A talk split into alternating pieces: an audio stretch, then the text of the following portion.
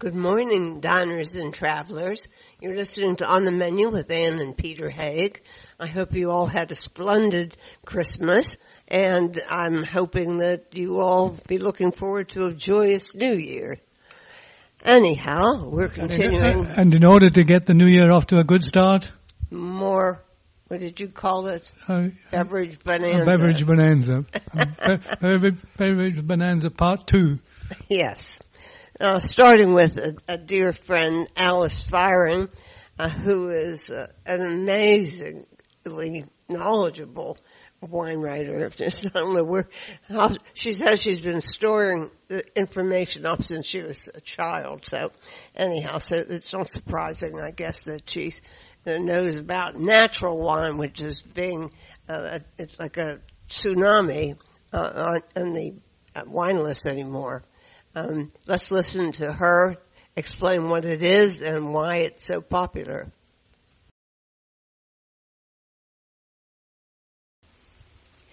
You know, we always love talking to Alice Feiring, and she's such a source of interesting information. I mean, not this dull stuff that most people write wine about with wines. And we've interviewed you so many times by, like, Georgia wines, and this, you're on trend with this current one. Is called Natural Wine for the People, and it's like a handbook. It's the size that you can put it into your backpack or whatever and take it with you and seek out these wines. It'll tell you what natural wine really is, and it's an adorable book, Alice, and the illustrations are also amazing, aren't they? Did you do those? I mean, they are just... No. Oh, no, I wish I did do them. But yeah. No, Dishan Shokshi did, and he is based in Japan, and he was fabulous. He really was fabulous. When I first saw them, I was just laughing my way through those illustrations. I love them, yes. So. Now, the interesting thing is that this is not only a book about natural wines. We'll get to that, but it's a very informative book about the whole process of developing and making wine. Yes, right. So even if you don't like the idea of natural wines, you should buy a copy and read it, because you'll learn a lot about wine. I like that. How come you got to know so much? She started in a high chair. I've been doing it for a long time. I can't believe you were drinking wine in your high chair. Well, yeah, I was. That's very French, right? You're very French from, first generation, the pale people. So, no, it's like definitely not a French household. But it was just definitely not a household that there was any taboo about wine drinking. So wine drinking happened on Friday night and Saturday afternoon, and nobody thought about not giving it to whoever could drink out of a glass. Now let me give you a starting point here, because otherwise we'll just talk. As for now, I'll turn the sound off. So people have told me that one of the best winemaking academies in the world, which is called University of California at Davis. The people who graduate from that are not really winemakers, they're chemists. I've heard that. Because you might have even said it before I did. Probably. But it's a sort of this is a peon to saying there are people around the world who are making, and here's what to me that means. Go ahead. For me, that means that you have properly farmed grapes, meaning from some sort of organic viticulture, and you have a grape bunch with their stems, and you have a receptacle to make your wine in, and you have a receptacle to raise your wine in, and then you've got a way to put your wine into the bottle. And that's basically all you need to make wine. So that's a properly made wine. And within that, there are all sorts of possibilities. You can make choices about how much extraction you want, how much just gentleness you want to treat the grapes, whether you want to use the stems, whether you want to take them off, whether you want to make your wine in clay or in old wood or in fiberglass or in porcelain. You have all these decisions to make. But the point is that you're using yourself and the grape and not going to the additive store and buying enzymes and yeast and bacteria, or you're not using excessive temperature control. You're not. So basically, that's a properly made wine. And people, you say, don't really realize how much of this foreign stuff is in the wine that you're drinking. That's right. There is an awful lot. And even if there's not a lot, there's a lot that one can do with a machine to make a wine very stable and very uninteresting. So right now, those machines like centrifuges or reverse osmosis are being used to make wines that are not sulfured, as if that's the only thing that is important to a natural wine. But there's a lot of stuff that can be done. But sulfur is kind of important, right? I mean, yes, sulfur is important. It seriously could get in the way. Yeah, it is a useful tool. Certainly it's used, even people who don't use it in winemaking use it in cleaning. The real fanatics will not use it in cleaning. Oh, really? And sometimes if you just clean your utensils with sulfur and water, that's enough sulfur protection for the wine. But when you use too much, and that is actually, a little goes a long way. But if you use too much, it really affects the life of a wine. It kind of renders it inert, tight, not expressive. So, yeah, it is in too much.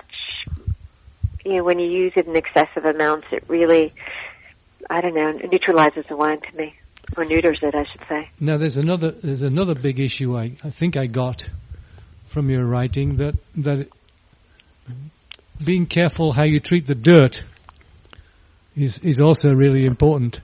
But I do wonder about this biodynamic thing. Can you talk a little bit about that? Right. I can talk about it, though I'm wondering about what you wonder about. Maybe after I talk about it, you can tell me what you're wondering. So biodynamic is just, for me, it's just another way of farming organically. It is basic, but it is just much more serious. It's more, it's just more attuned to nature. So it is based on using 9 treatments, and these 9 treatments are derived from either animal, mineral, or vegetable. And they are prepared in a dynamizer. And I frankly can't tell you, I'm not going to actually tell you whether I believe in the dynamizer or not. I was just going to ask you that. I actually don't care, you know? Yeah. It's like, I know that but the dynamizer, basically, it's, you put it in a not really a centrifuge, but there's a centrifugal force in there as you're dynamizing, like, sort of like, mm-hmm. 6 times this way, 6 times that way. I don't really know exactly how many times you go in one way or the other. But it does have an effect on the substance, and these substances, whether they're made from nettles or chamomile or dung, and then there's another very one of the famous preparations. Yes, is the 500 where you stuff a cow horn with dung and you bury it on winter solstice coming right up, and then you dig it up on the equinox. Now, this sounds very woo-woo, right? It sounds really, really super crazy. It does. And it does. Yeah, it's like a poster child for the weirdness of biodynamics. But what happens is that by the time you take it out on the equinox, it has transformed. It has fermented, and it has transformed into this beautiful crumbly substance that has no resemblance to its original form. And so you take this and you put it in the dynamizer and you spray a tiny little bit. Everybody who uses it really just has like a magical substance. So even though it sounds spiritual and pagan, yeah. In effect, it has a true effect and transition, and it's quite a beautiful. I suspected this because Randall Graham, and you don't have to go about this naked either, do you?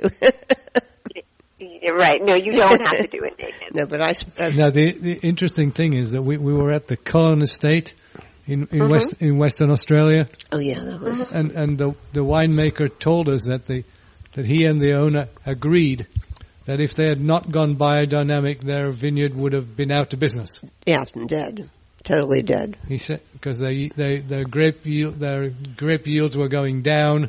Everything was headed in a downward direction, and going biodynamic totally changed that direction. It rescued the whole vineyard. And those are beautiful vineyards. Fania did an amazing job there. Yeah, but it's not an old vineyard. I mean, it's not like monoculture has been going on for a couple of hundred years, so the soil is dead. Right. But it's not good. But also, I believe there in Western Australia they've got a lot of problems with high salinity in their soils, and also they were probably really. I was only there like you after it went biodynamic, but I remember hearing the stories about it coming back. And you hear those stories all the time. Mm. When you hear people go from organic to biodynamic, they're not usually as dramatic, but I hear all the time about the acidities being better and the balance being better and the yields being more in balance. And whether or not it is the biodynamics or whether this kind of farming fosters a higher awareness by the vineyard keeper. Oh, that's interesting. So either or, I have yet to see the person who says, no difference. Right. I agree with you, Alice, and I think that if we have to look past what we might think is quirky to just get to the essence of what happens. Right, because when you come down to it, you're not harming the earth. It's not chemical farming, so it's another way of organic farming. Like, okay, fine, it may sound spiritual, but get past it. Look at the results. So the results can be beautiful. Let me go a slightly different direction. We were in the Barossa Valley. And I think the winemaker was Grant Burge, and I still have the photographs because he had roses planted at the end of all the rows, and that was for something I can't remember what that was for. But then we talked to somebody else about spraying the vineyard to keep the pests down, and they said we just have a lot of owls. Yeah. And an adult owl can consume. You have no idea how many rodents an owl on the wing can. So is this part of natural winemaking? But to be able to do pest management with your pests, with your owls. Yeah. Well, that's more sustainable. But it is certainly part of it all. Like, you try to figure out what is a natural balance for your vineyard. So if you have a monoculture, you're really not going to be having any owls in there. But so what can you do to your environment? However, if owls are not necessarily in your habitat and you bring them in, they might cause more trouble. So you have to figure out what makes sense for your own habitat and help foster that balance. And that is very much about biodynamics and about biodiversity. And, of course, since you're not using any pesticides in an organic or biodynamic vineyard, like how else do you get rid of those? By having a healthy balance. Of owls. Yeah. And the roses are there because they are usually the first sign of success. Yeah, exactly. Yeah.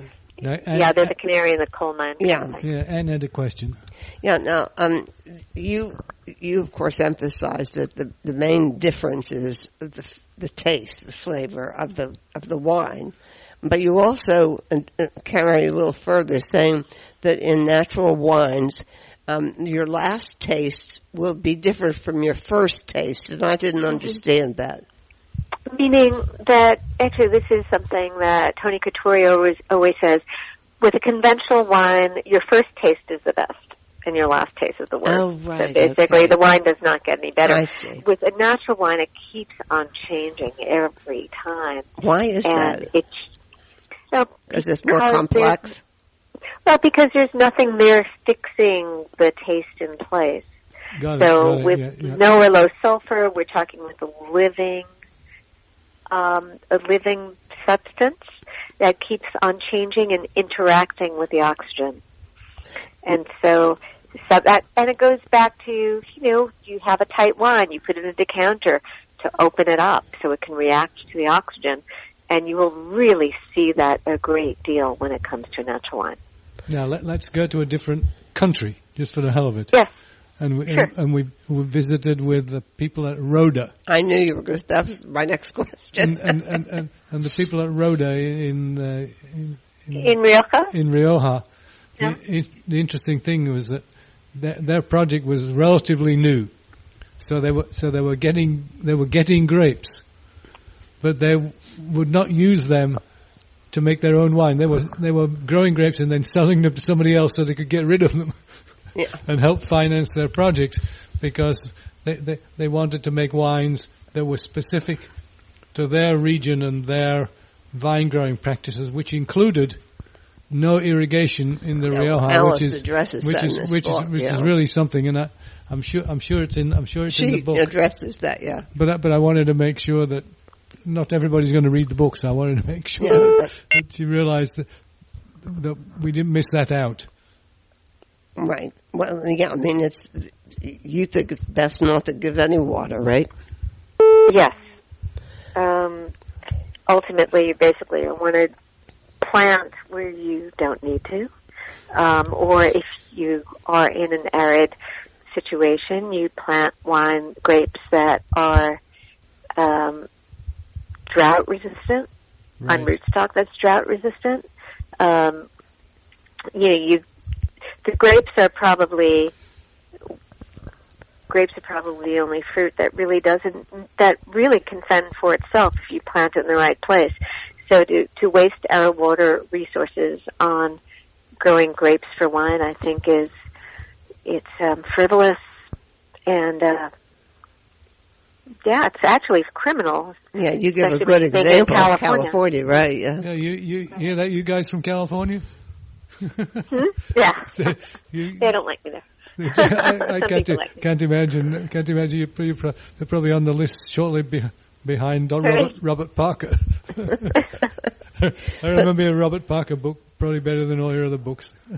That was funny. That's probably the first time we interviewed you, actually. But seriously, exactly. Now we have everybody sold on the idea that I have to go natural wine drinking, which is the thing that follows natural wine making. Well, but you have a lot of advice in the book on where you can find organic wines, how you even can find them in the first place. Natural wines. So talk to us a little bit about making your natural wine cellar. Making your natural wine cellar. So there are a lot of myths around, and one of them is that natural wine doesn't age, which, of course, is absolutely not true. Okay. There are a lot of natural wines that are meant to be quickly drunk, like in the first year or two, and there are so many others that if you put down, like you can have a beautiful cellar from like a 5-year to 20-year cellar. Yeah, this is a good part of your book, by the way, a section that I thought was really very valuable is you have myth and truth, and you go through the myth and truth of the natural wines, yeah. And, of course, natural wines can age, and I don't know where I do know where that came from, but it's false. So, I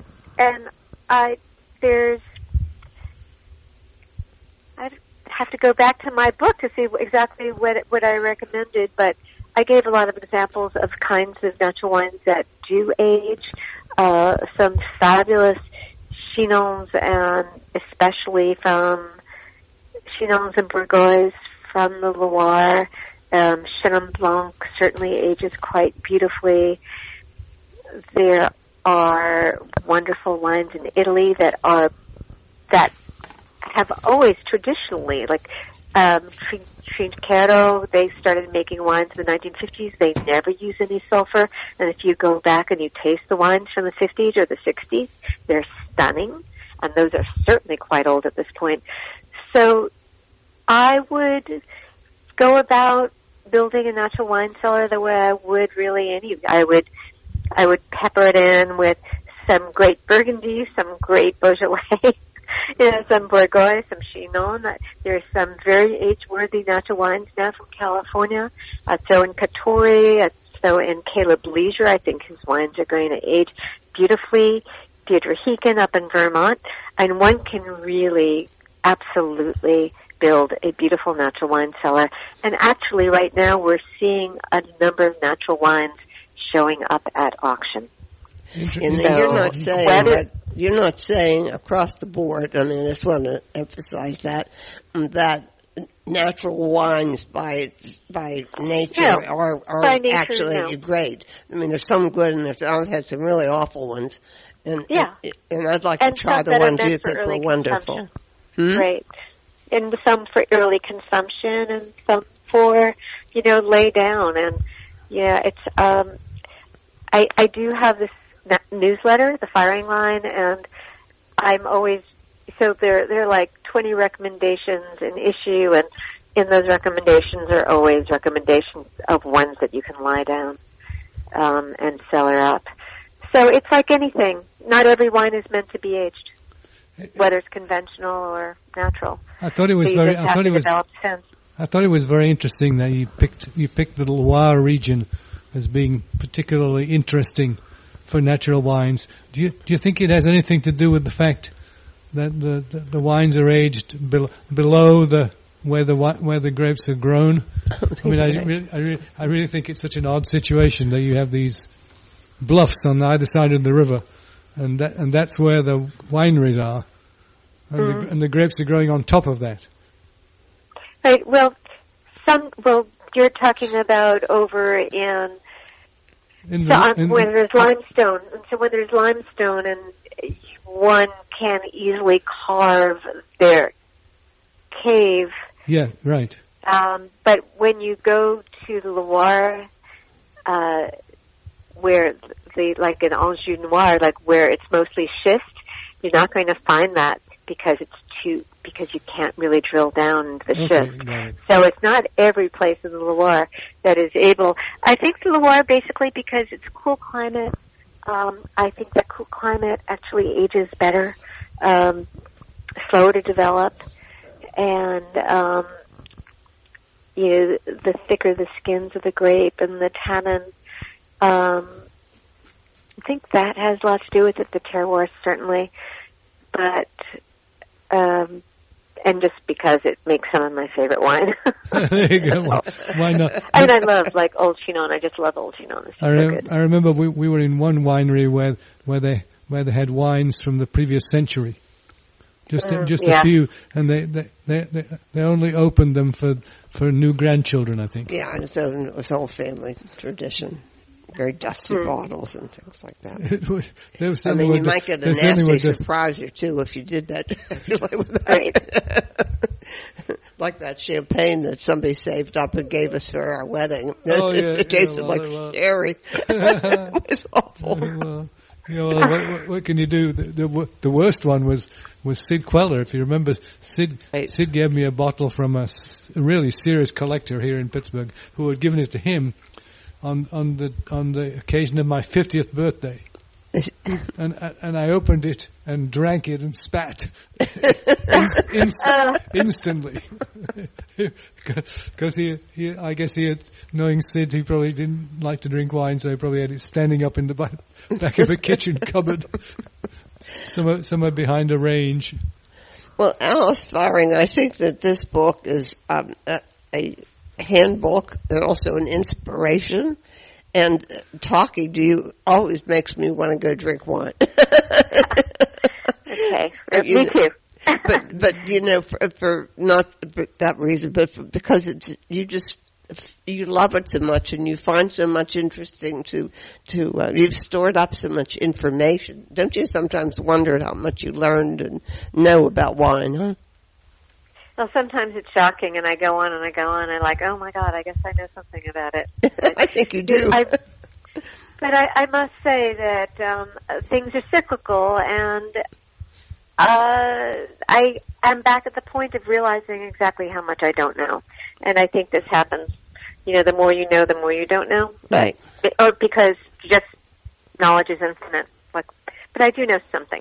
I will grant you that. Thank you. Thank you for noticing. Thank you for noticing. That's funny. It's all so much fun. The world of wine is such an interesting world anyway.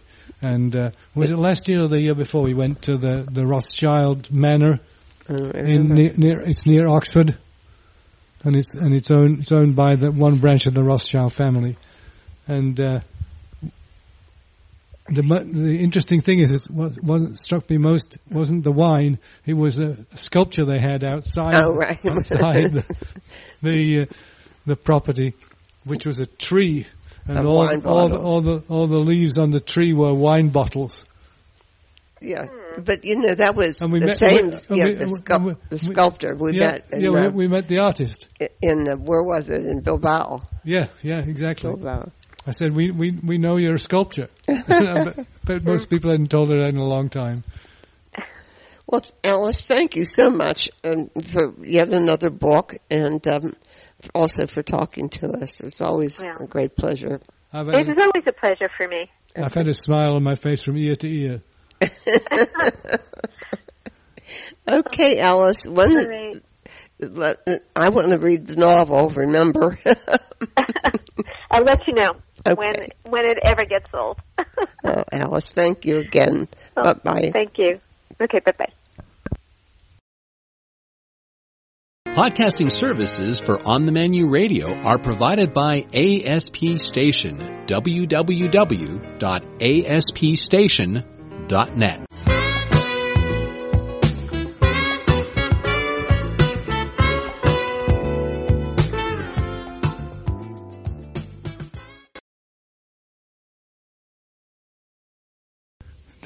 producer snuck in a break and got Anne a little confused. So we're back. On the Menu Radio is back. Second track of this morning's program. The Scotland's best gin. Now, I didn't even know they really did much with gin in Scotland. I thought it was always Scotch. But apparently, very close to the very northern tip of the Highlands of Scotland is a small brewery called Rock Rose. Rock Rose Gin. Yeah, Rock Rose Brewery. The location is Dunnett Bay, which is probably 6 houses and a distillery. And the amazing thing is that it's hand bottled in porcelain containers, so you can't see what's inside, and you have a big surprise when you pour it because the gin inside is blue. But not for nothing was it this year's best gin in Scotland. So you should certainly get some. We have some, and it's almost gone, but that's just the way things are around here. Anyway, here's Martin Murray, who, together with his wife, founded this distillery, and he's obviously being very successful, and we wish him even more success in the future.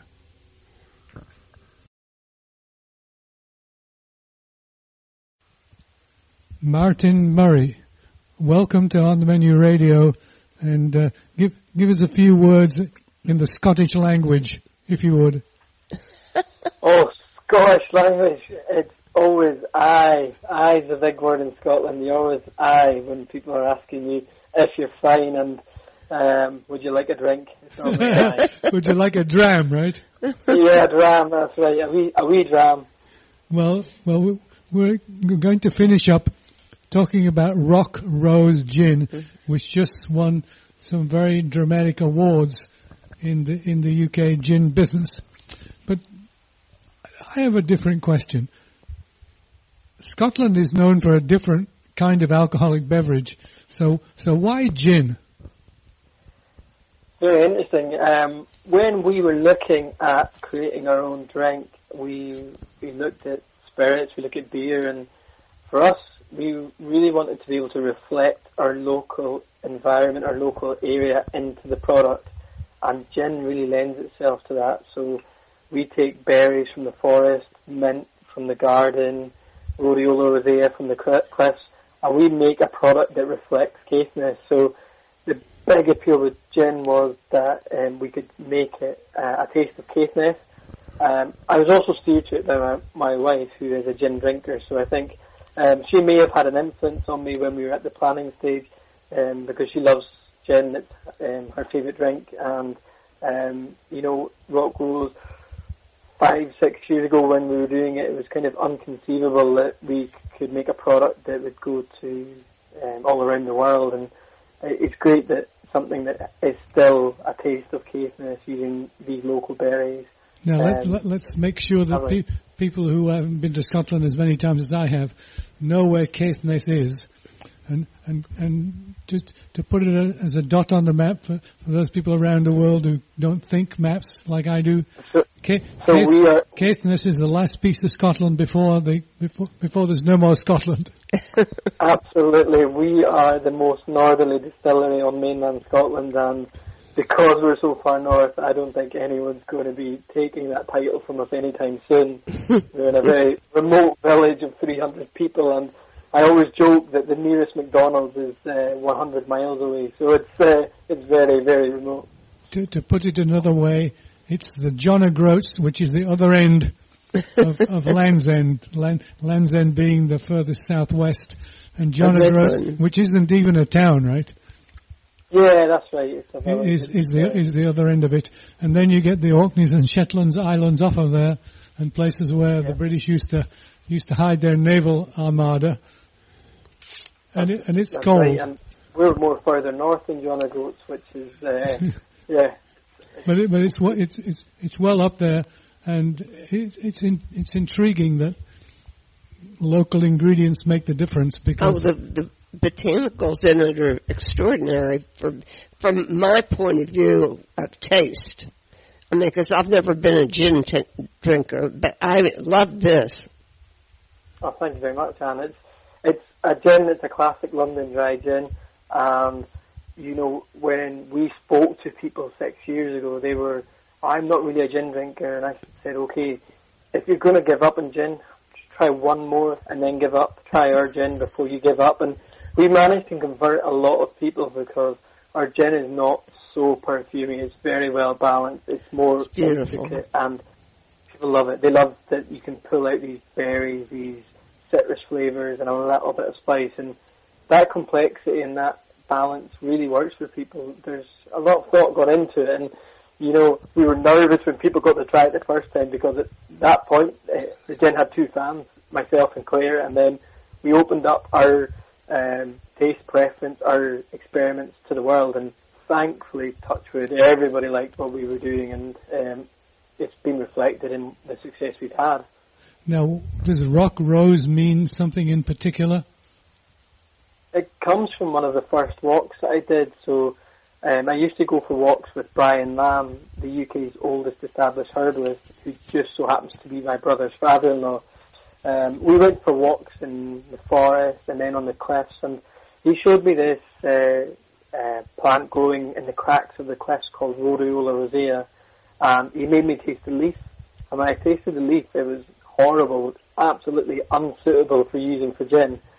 And he asked me what I thought, and I said, I don't know, I don't think it's right for our gin. And he said, no, it's foul, now try this. And he chopped the root, and it was delicious. It was a really earthy rose flavour, a little bit astringent. So when we distilled it, it took the astringency and left us that lovely flavour. So it's a rose that grows in the rocks, and that's where the name Rock Rose comes from. Uh-huh. Now what was it that you just won awards for? They were pretty special awards. Absolutely. So it's a big night in the Scottish gin industry, where over 600 gins are entered into the awards. There's a big awards ceremony. We were nominated for two of the bigger awards, the Best Distilled Gin, and then the big award the Gin Distillery of the Year, and we won both, which was absolutely incredible. I just said it there, and I still had to like just check myself that what I was saying was correct. But yeah, it's unbelievable. We're just so thrilled. A small distillery in a very remote part of Scotland, self-funded, self-started, and we won the big one. You know, it's amazing. Well, yeah, no, you guys aren't going to be probably bringing this up, but I know you appreciate how wonderful the packaging is. Talk to us about the special bottle and design and box. So we worked with some great designers at the start, and Claire, my wife, was in charge of making sure the design was outstanding. My background is engineering, so my job was to make sure the liquid was outstanding. So Claire worked really hard and did a great job with the packaging. It's a ceramic bottle, it's screen printed, it's hand waxed, hand numbered. Really iconic bottle. When you see it next to coloured glass gin bottles, it stands out on the shelf. And we love that because the ceramic protects the gin from sunlight, it protects those delicate flavours. It also plays back to the history of the Dutch Geneva craft bottles. It looks is that right? So this premium, yeah, that's right. That kind of throws back to the history of gin. So the original Geneva that was brought over by William of Orange came in those style bottles. Yeah, that's right. And even now, you'll see a lot of the Dutch Geneva is still in those ceramic bottles. It's great, and for us, it gave us a point of difference. But it also was something that my wife really believed in. So when we had to launch it, we were given feedback initially that gin should be in a coloured glass bottle because that's all the other gins are in. So pick a different colour and do that. But we fully believed that if we were going to do something that we loved, then if it failed, then okay, we did something we loved and we were wrong. But we had to do something we loved, because if we did it the other way and we did something that everyone told us and it failed, then we would have been really kicking ourselves. So Claire went with that, and I'll give you a little story. At the dinner table one night, I said to Claire, I said, you know, if nobody buys a bottle of Rock Rose Gin, it's because you've done a lousy job of the design. And you're still alive? She turned instantly and said to me, if nobody buys a second bottle of her gin, it's because you've done a lousy job of the distillation. So I've never brought it up since, but it's what makes us a good team. We have very different specialities, and we respect each other and we trust each other to do that, and that's a big part of our success. Now here's a different question. Over the years and years and years, decades and decades and decades, the spirits business was held back in a way because it was taxed so heavily. And it occurs to me to ask you maybe it's a silly question, but are there a lot of obstacles you have to get over in order to be able to open a gin distillery in Scotland? Yeah, there's still those barriers there, actually. So you're right. Tax is a big issue. So where microbreweries get tax relief, spirits, microdistilleries don't get that relief. The other big barrier was that you had to have a minimum still size to get a distillery license or a warehouse license. So those two barriers, one still exists, the tax still exists, it's still a challenge for small distilleries. But the minimum still size was successfully challenged by London Distillery, and that opened the gates for other microdistilleries to start up. So fortunately, we can do it. There's only the one barrier that's taxed now, and if we can tell people about the thought, the care, and the quality that is our products, then we can fight against the big guys who pay the same tax as us and have bigger budgets, but we can demonstrate the quality and the care that's gone into the final product. Now let's talk about drinking Rock Rose. Is it a mixing gin or is it a sipping gin? We're your classic British gin and tonic drinkers, so we designed the drink to be a gin and tonic. Now, what's really interesting is that we're not from the spirits industry at all. So when we developed the gin, we were told you have to have a perfect serve. You know, Hendrick's has the cucumber serve, and we needed to have a perfect serve. And as a husband and wife team, we could not agree on the perfect serve. And it actually got us thinking, if we have both such strong passion about our own perfect serves, then let's leave it like that. Let's tell people our perfect serves and ask them to find their own. So Claire has hers slightly longer than mine, 3 parts tonic to 1 part gin with a curl of orange peel, so it's very refreshing, very citrusy, lovely on a summer's day or any sunny day. And then for me, I really like earthy, smoky notes. So I toast rosemary and I have my gin and tonic, 2 parts tonic to 1 part gin, and it's punchier, but it's that earthy smokiness, and I just absolutely love it that way. And the great thing for me is rosemary grows outside our kitchen window, so I don't have to hunt for any citrus fruit in the winter. I just open the window, chop a little bit of rosemary, and I'm good to go. Now talk to us about availability around the world. Are those big in Spain, huh? We just launched in Spain in January. Spain's been always been the go-to market for gin brands, and we've tried to find the right partner there for some time, and it's never been the right opportunity, but we just landed our distribution agreement to launch in Spain in the new year, so we're really excited about that. Now, when we launched, we thought that success for us would be selling some bottles of gin in Edinburgh and Glasgow, because we're really remote, we're not from the industry, we're new to this. All of these thoughts in our mind meant that we would struggle to sell outside a 100-mile radius. So when we took off, everything was flying, and then within 4 months we had a call from Germany, and we didn't know how to export. We had no idea on the paperwork, the compliance. So we rejected the offer, and then the German importer came back to us and said, how about we teach you to export, teach you all the paperwork, and we'll pick up the gin and we'll pay for it in advance. And it was amazing. They taught us how to export. And since then, 4 years ago, we've now landed in 19 other countries, including, I think it's 15 states now in the US. And it's crazy. You know, this is the thing about the whole business that really is the bit that I love, is when I hear that someone's drinking our gin in Hawaii, in Singapore.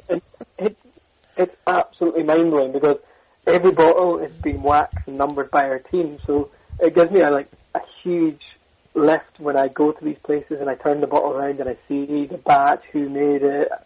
I can tell by the wax who waxed it, and it's single-handedly the best part about the product that we've created, is seeing it go on its travels and seeing people enjoy it. Well, it's a fascinating story. I'm so glad it crossed our desk. I'm so glad we were able to get connected with you, and we wish you continued success earning export dollars for Scotland with a rather unconventional product. Thank you very much. Oh, great meeting you too, Martin. Thank you. Yeah, absolute pleasure to speak to you both, and thanks for talking to me tonight. Podcasting services for On the Menu Radio are provided by ASP Station, www.aspstation.net.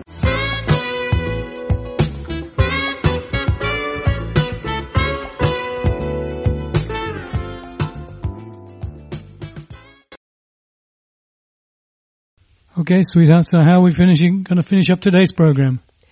Well, we're going to be talking to Daniel S. Pierce, who's a professor, and his book is called Tar Heel Lightning. And what is the Tar Heel state? North Carolina. And not only that, but Daniel is a huge fan of the Andy Griffith Show, which we used to watch when we were children. And he watches the program a day, he said. Yes, yeah, and he just finished. Joey, I think he was going to load up a second one. Yeah. I want to point out one thing, by the way, that first of all, we're going to wish everybody a happy New Year, right? And point out that this is, in fact, the last 2019 program you'll be listening to. The next time we come to you, it will be the year 2020, and the end of the decade, depending on how you calculate it. And it'll be our 17th year. We will enter our 17th year. In fact, when we started in 2004, I think that the only podcast on food and drink at this scale was Splendid Table, and they're still going too, which I guess tells you that people are interested in food and drink. Anyway, let's do the White Lightning thing, huh? No, Tar Heel Lightning. Well, it's White Lightning. Oh, okay. Moonshine. Daniel S. Pierce. I don't know what the S stands for, but I'm sure it's important because it looks good on the page. You have a book out, Tar Heel Lightning, How Secret Stills and Fast Cars Made North Carolina the Moonshine Capital of the World. Now, that's a mouthful. Yes. But your first book was about the stock car racing in North Carolina, right? Well, my first book was actually on the Great Smoky Mountains National Park. And second was on NASCAR. And you seem to think that that this moonshine really created NASCAR. Oh, definitely. There's a big connection between the two in terms of the drive. The early drivers were just about all people who had, as I put it, had their first high-speed driving experience behind the wheel of a car hauling liquor, illegal liquor. Yeah, right. And so, what was that TV program? Permeated the whole thing from. Wasn't that TV program called Dukes of Hazzard? Yeah, yeah. That's actually built off of a famous North Carolina moonshiner. You are a serious historian. I mean, but you're fascinated with the history of this moonshine, right? There's so much going on in your book. Well, it's a fascinating subject. It's something that I came to in a strange way, I guess. I grew up. My dad was a Southern Baptist minister, and so I grew up in a very much a teetotaling household.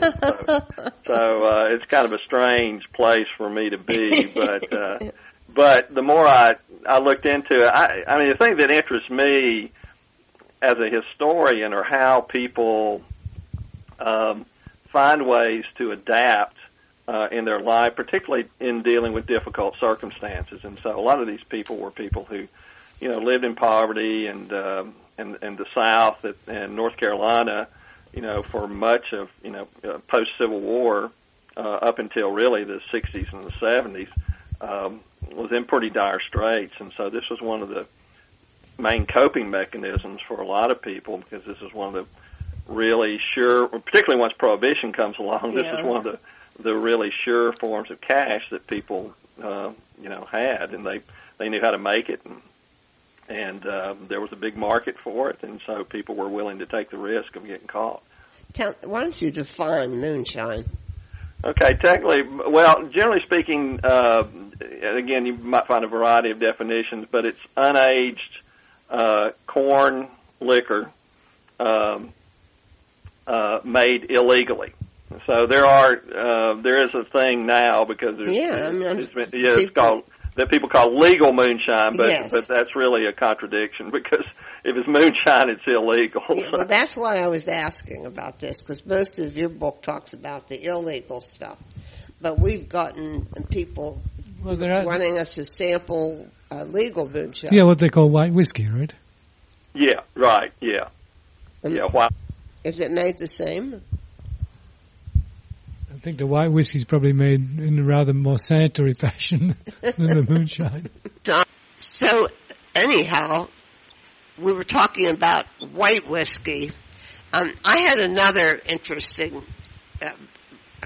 discovery, I'd say, is that there seemed to be in this whole Prohibition thing and the illegal liquor thing a place for everybody.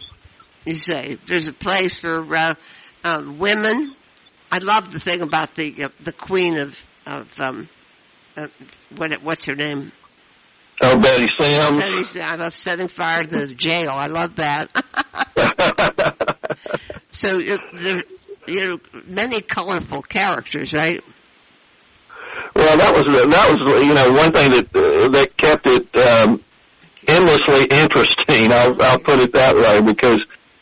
You come across some figure and you really don't think that anyone could top that, and then you find one that does. And again, it was one of the most fascinating things for me was to look at the, because, you know, a lot of people had written about moonshine, but people really had not written about the women and the African Americans and Native Americans. I was going to say the African American involvement, yeah, that really it was all over the state. People see it as a mountain thing with, you know, white guys with overalls and long beards and funny hats, and but really it was all over North Carolina and all over the South, and is likely to be in a swamp as it was in a mountain cove.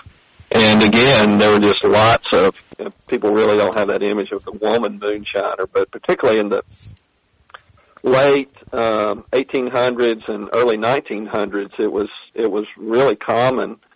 For one thing, and one of the really fascinating things about that, it was kind of a social welfare system for women who were widows or who had been abandoned by their husbands, who had particularly small children, as a kind of legitimate way in rural communities for them to support their families. And so it was kind of something that a lot of times if they got caught, the judges would just kind of say, don't do that anymore, and go along with your family, you know, and so, because they didn't want to put them in jail, and they really didn't have facilities for that, you know. But then you had some women like Betty Sims who just kind of seemed to embrace the whole thing, you know, and just had this outlandish lifestyle, and at least in the popular press had this reputation of, you know, carrying knives and guns and, you know, and fighting it out with the authorities and things like that, just like the men. But again, it was really surprising in many ways when I kept coming across all these women involved. And so, again, I think that gives it the story, you know, makes it even richer than it was before. Right. I mean, really, you say it really sets the climate, the cultural climate of the state, right? Yes, very much so. I mean, again, it's just something that really permeated, you know, particularly in poor communities, but even, you know, among wealthier people, you know, it's something that really just about touched everybody in the state in some way, shape, form, or fashion. Now, I remember on our first trips to North Carolina, and Anne used to travel with me quite often when I was traveling on business. But depending on where you were, you might have to brown bag it. Yeah, that was up until, the 60s and 70s in lots of places. Yeah. That was common, if you were allowed to do that. You were allowed to do it at all, right? Yeah, but... Well, West Virginia was dry for as long as I could remember growing up. Yes, it was, yeah. Well, yeah, and so, I mean, yeah, people think about Prohibition ending in the 1933, but in the South and in North Carolina especially, you know, it persisted in lots of counties. Well, we still have some dry counties to this day. Yeah, we have one Pittsburgh neighborhood that just in the last election changed the liquor control laws. I mean, it was dry till then. Yeah. Now, what's this connection with Andy Griffith? What was Andy Griffith? Well, you know, Andy Griffith's from North Carolina. He's from Mount Airy, which is where the Mayberry came from, and that part of the state was really across the line, because it's right on the Virginia line too, and across the line in Virginia is a real moonshine hotbed. So he grew up in an environment where there was. Moonshine was I guess you'd say, ever present. No, he was like the sheriff, wasn't he? Like the sheriff? Yeah, right. He was the sheriff of Mayberry, and so it was something that showed up, but particularly in the early years of the Andy Griffith Show, quite frequently. And of course, there's always been this fascination in the popular culture from. I mean, going back to the silent movie era, you know, and you know, everything from souvenirs and dramas and then movies, television shows, all these things. It was always a big theme, but he really, he was one of the people that really kind of depicted in a pretty accurate fashion. I mean, for one, he had an episode about women moonshiners that, you know, nobody even thought about that. And also about the relationship between sheriffs and these moonshiners who, particularly, you know, because it was against federal law because of the excise tax. Yeah. And most of the enforcement was by federal agents. And local sheriffs kind of enforced it, but they had to run for re-election, and they had to be careful about antagonizing voters. And so they tended to tread carefully.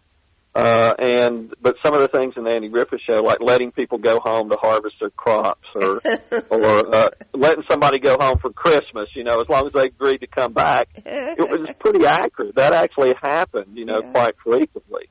So there was, you know, Hollywood loved to play up on the car chases and shootouts between revenue agents and moonshiners, But for the most part, you know, the relations were pretty amicable. You know, if you catch me, fair enough, and you caught me, and then I'll cooperate. And the sheriff would say, okay, I won't haul you in handcuffs, but, you know, if you just agree to show up in court on such and such a date, I'll just let you go.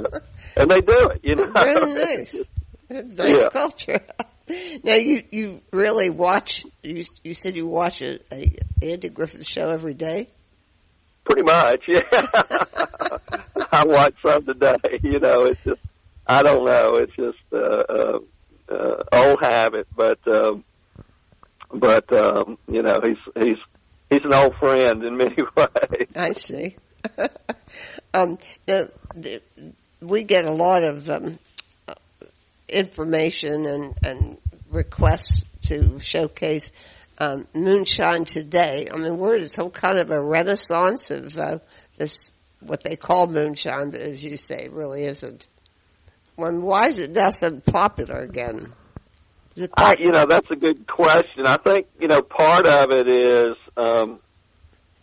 people have always been interested in it, and you know, people always ask me, do you have some moonshine? You know, and I said, well,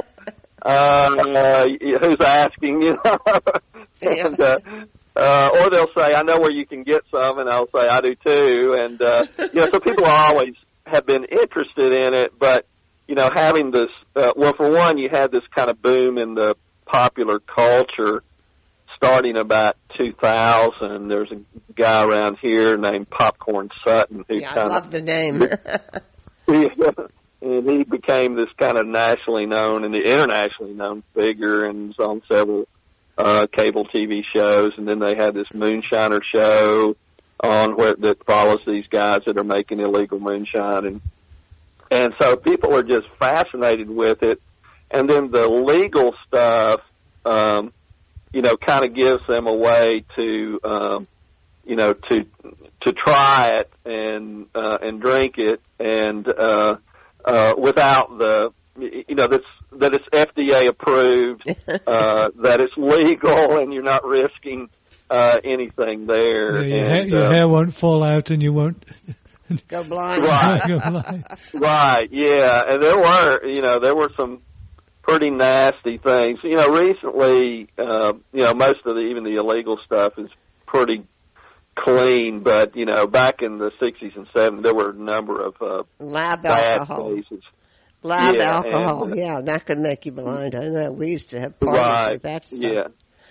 Well, and lead poisoning and things like that went along. But, and I always tell someone else that if you're going to get the illegal stuff, then you really need to know the person that's making it. So, but again, there's just this fascination with it, and so these, you know, once they liberalize the laws in really throughout the South in very recent years, to where you could have a small craft distillery, people just kind of jumped into that market very quickly. And craft amazing. Everything now. It's and it's amazing how.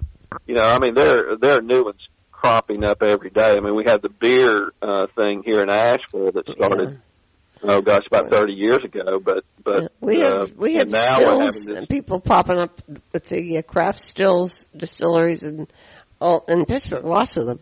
Yeah. Yeah, and that's only in the last. I'm trying to think. You know, 7-8 years really. Right. It is. Yes. Yeah.